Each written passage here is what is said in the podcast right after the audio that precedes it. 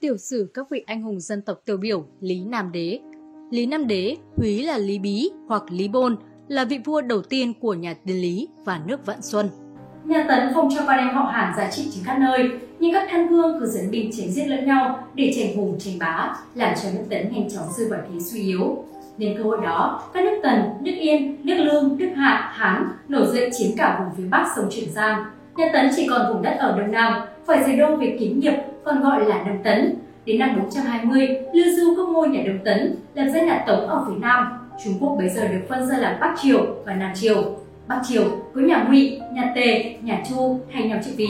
Nam Triều có nhà Tống, nhà Tề, nhà Lương và nhà Trần Trị Vì. Năm 479, nhà Tống mất ngôi cho nhà Tề, chỉ vì được 22 năm thì nhà Lương cướp ngôi của nhà Tề. Lên Trị Vì, nhà Lương cử tiêu tư sang làm thứ sử Giao Châu. Các còn lại nhà Lương cai trị Giao Châu đã áp bức, dân Giao Châu thăng tệ, khiến cho đời sống lầm than cực khổ, người người thằng giận. Chính trong bối cảnh đó, Lý Bí, một con người thông minh tài giỏi đã lãnh đạo dân Giao Châu chống lại quân nhà Lương cả trị.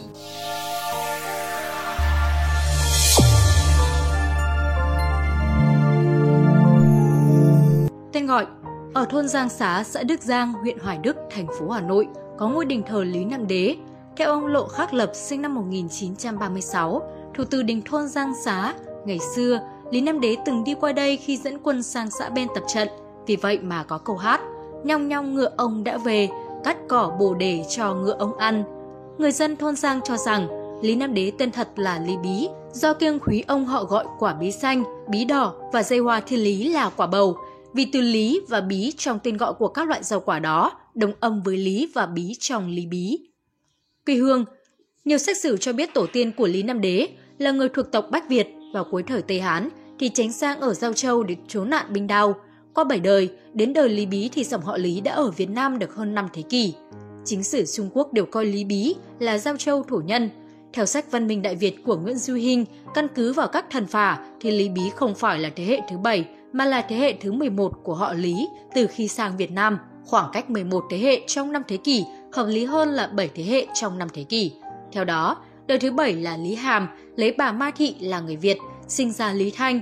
Lý Thanh phục vụ dưới quyền thứ sử Giao Châu, là đàn hòa chi nhà Lưu Tống thời Nam Bắc Triều, Trung Quốc. Lý Thanh sinh ra Lý Hoa, Lý Hoa sinh ra Lý Cạnh, Lý Cạnh sinh ra Lý Thiên Bảo và Lý Bí. Nguồn tài liệu khác cho biết vợ Lý Cạnh là Phí Thị, ngoài Lý Thiên Bảo và Lý Bí còn sinh ra Lý Xuân và Lý Hùng. Về quê hương Lý Bí, các nguồn tài liệu ghi khác nhau, Đại Việt Sử Ký Toàn Thư và Lịch Triều Hiến Trương Loại Trí ghi ông là người Thái Bình, Phủ Long Hưng. Theo không định Việt Sử Thông Giám Cương Mục, tên Thái Bình đặt từ thời Đường, còn Long Hưng đặt từ thời Trần.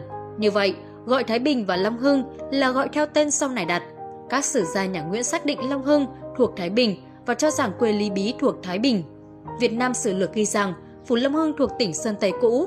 Các nhà nghiên cứu hiện nay chỉ ra rằng thái Bắc thuộc tỉnh Thái Bình hiện nay vẫn là biển, tên gọi Thái Bình Thầy Bắc thuộc nằm trong khoảng vùng Sơn Tây. Tại khu vực này có nhiều đền thờ Lý Bí và những người gắn bó với ông như Triệu Túc, Phạm Tu, Lý Phật Tử.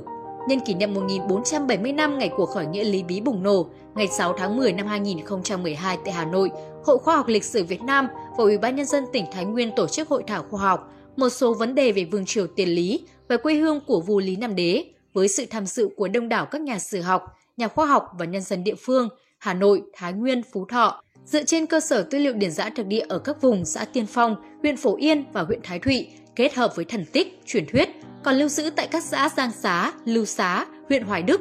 27 tham luận tại hội thảo đưa ra kết luận vua Lý Nam Đế có quê gốc ở thôn Cổ Pháp, xã Tiên Phong, huyện Phổ Yên, tỉnh Thái Nguyên. Tuổi thơ, Lý Bí sinh ngày 12 tháng 9 năm Quý Mùi. Từ nhỏ, Lý Bí đã tỏ ra là một cậu bé thông minh, sớm hiểu biết. Khi Lý Bí 5 tuổi thì cha mất, 7 tuổi thì mẹ qua đời. Ông đến ở với chú ruột. Một hôm, có một vị pháp tổ thiền sư đi ngang qua, trông thấy Lý Bí khôi ngô tuấn tú, liền xin Lý Bí đem về chùa nuôi dạy. Sau hơn 10 năm rèn sách chuyên cần, Lý Bí trở thành người học rộng, hiểu sâu. Nhờ có tài văn võ kim toàn, Lý Bí được tôn lên làm thủ lĩnh địa phương. Lý Bí có tài, được Thứ sử Tiêu Tư Nhà Lương mời ra làm chức giám quân ở Đức Châu, huyện Đức Thọ, tỉnh Hà Tĩnh ngày nay. Thứ sử Giao Châu là Vũ Lâm Hẩm Tiêu Tư, hà khắc tàn bạo nên mất lòng người do bất bình với các quan lại đô hộ tàn ác. Lý Bí bỏ quan, về quê, chiêu binh mãi mã chống lại chính quyền đô hộ. Đánh đuổi quân lương và lâm ấp, khởi nghĩa đuổi Tiêu Tư, đều nhiều người hưởng ứng, lực lượng của Lý Bí lớn mạnh, Tù trưởng ở Chu Diên, Hải Dương là Triệu Túc cùng con là Triệu Quang Phục, phục tài đức của ông nên đã đem quân nhập với đạo quân của ông. Tình Thiều, một người giỏi từ trương, từng đến kinh đô nhà Lương xin được chọn làm quan nhưng chỉ cho chức gác cổng thành nên bỏ về Giao Châu theo Lý Bí. Ngoài ra, trong lực lượng của Lý Bí còn có một võ tướng là Phạm Tu, đã ngoài 60 tuổi. Thần phả còn ghi nhận thêm các tướng theo giúp Lý Bí là Trịnh Đô, Tam Cô, Lý Công Tuấn. Lý Bí liên kết với các châu lân cận cùng chống lại Tiêu Tư. Cuối năm 541, Lý Bí chính thức khởi binh chống nhà Lương, khí thế rất mạnh. Theo sách lương thư của Trung Quốc, Tiêu Tư liệu thế không chống nổi quân Lý Bí, phải sai người mang của cải để đút lót cho Lý Bí để được thai chạy thoát về Quảng Châu. Quân của Lý Bí đánh chiếm lấy thành Long Biên. Tuy Tiêu Tư đã bỏ chạy nhưng Lý Bí mới kiểm soát được vùng Bắc Bộ Việt Nam hiện nay, các châu phía Nam vẫn trong tay nhà Lương. Tháng 4 năm 542, Lương Vũ Đế sai thứ sử Việt Châu là Trần Hầu, thứ sử La Châu là Ninh Cự, thứ sử An Châu là Úy Trí, thứ sử Ái Châu là Nguyễn Hán, cũng hợp binh đánh Lý Bí. Nhưng Lý Bí đã chủ động ra quân đánh trước, phá tan lực lượng quân Lương ở phía Nam, làm chủ toàn bộ Giao Châu. Đánh lui cuộc phản công nhà Lương, cuối năm 542, Lương Vũ Đế lại sai thứ sử Giao Châu là Tôn Quýnh, thứ sử Tân Châu là Lư Tử Hùng sang đàn áp. Tôn Quýnh và Lư Tử Hùng sợ thế mạnh của Lý Bí nên không dám tiến quân, xin khất tới mùa thu năm sau. Thứ sử Quảng Châu là Hoán, theo Trần Thư là Tiêu Ánh, không cho, Tiêu Tư cũng thúc giục nên Quýnh và Hùng buộc phải tiến quân.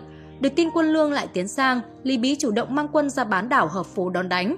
Tôn Quýnh và Lư Tử Hùng đi đến Hợp Phố, bị quân Lý Bí đánh bại, 10 phần chết đến 6-7 phần, quân tan rã. Chiến thắng này giúp Lý Bí kiểm soát toàn bộ Giao Châu, tức là miền Bắc Bộ và Bắc Trung Bộ Việt Nam, cộng thêm quận Hợp Phố, khu vực huyện Hợp Phố, thành phố Bắc Hải, tỉnh Quảng Tây và bán đảo Lôi Châu, tỉnh Quảng Đông, Trung Quốc hiện nay. Đánh đuổi Lâm ấp, trong khi Lý Bí bận đối phó với nhà Lương ở phía Bắc, thì tại phía Nam, vua Lâm ấp có ý nhòm ngó Giao Châu.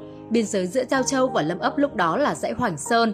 Tháng 5 năm 543, vua Lâm ấp Rudavama I mang quân sang chiếm Nhật Nam và tiến đến quận Cửu Đức, Lý Nam Đế sai Phạm Tu cầm quân vào Nam đánh Lâm ấp. Sử sách không mô tả rõ diễn biến trận đánh này, chỉ ghi sơ lược Phạm Tu tiến quân vào Nam đánh tan quân Lâm ấp ở Cửu Đức, khiến vua Lâm ấp phải bỏ chạy. Có ý kiến cho rằng người đi đánh Lâm ấp là Lý Phục Man chứ không phải Phạm Tu và đây là hai vị tướng khác nhau. Lại có ý kiến cho rằng chính Phạm Tu là Lý Phục Man vì có công đánh Lâm ấp mà được ban họ Lý, đổi tên Phục Man, chinh phục người Man. Dựng nước Vạn Xuân, năm 544, tháng riêng, ông tự xưng là Lý Nam Đế, lên ngôi, đặt niên hiệu là Thiên Đức, Đức Trời, lập trăm quan, đặt tên nước là Vạn Xuân, thể hiện mong muốn giảng xã tắc truyền đến muôn đời, đóng đô ở vùng cửa sông Tô Lịch, Hà Nội, dựng điện Vạn Thọ làm nơi triều hội, thành lập triều đình với hai ban văn võ, lấy Triệu Túc làm thái phó, Tinh Thiều đứng đầu ban văn, Phạm Tu đứng đầu ban võ. Chạy về động khuất lão, năm 545, tháng 5 nhà lương cho Dương Phiêu hay Dương Thiệu làm thứ sử Giao Châu, Trần Bá Tiên làm tư mã, đem quân xâm lấn, lại sai thứ sử Định Châu là Tiêu Bột Hội với Phiêu ở Giang Tây. Trần Bá Tiên đem quân đi trước. Khi quân của Bá Tiên đến Giao Châu, Lý Nam Đế đem ba vạn quân ra chống cự, bị thua ở Chu Diên, lại thua ở cửa sông Tô Lịch.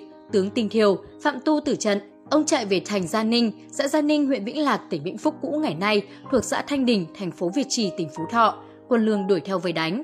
Tháng riêng năm 546, Trần Bá Tiên đánh lấy được thành Gia Ninh. Lý Nam Đế chạy vào đất người Lạo ở Tân Sương, quân lương đóng ở cửa sông Gia Ninh.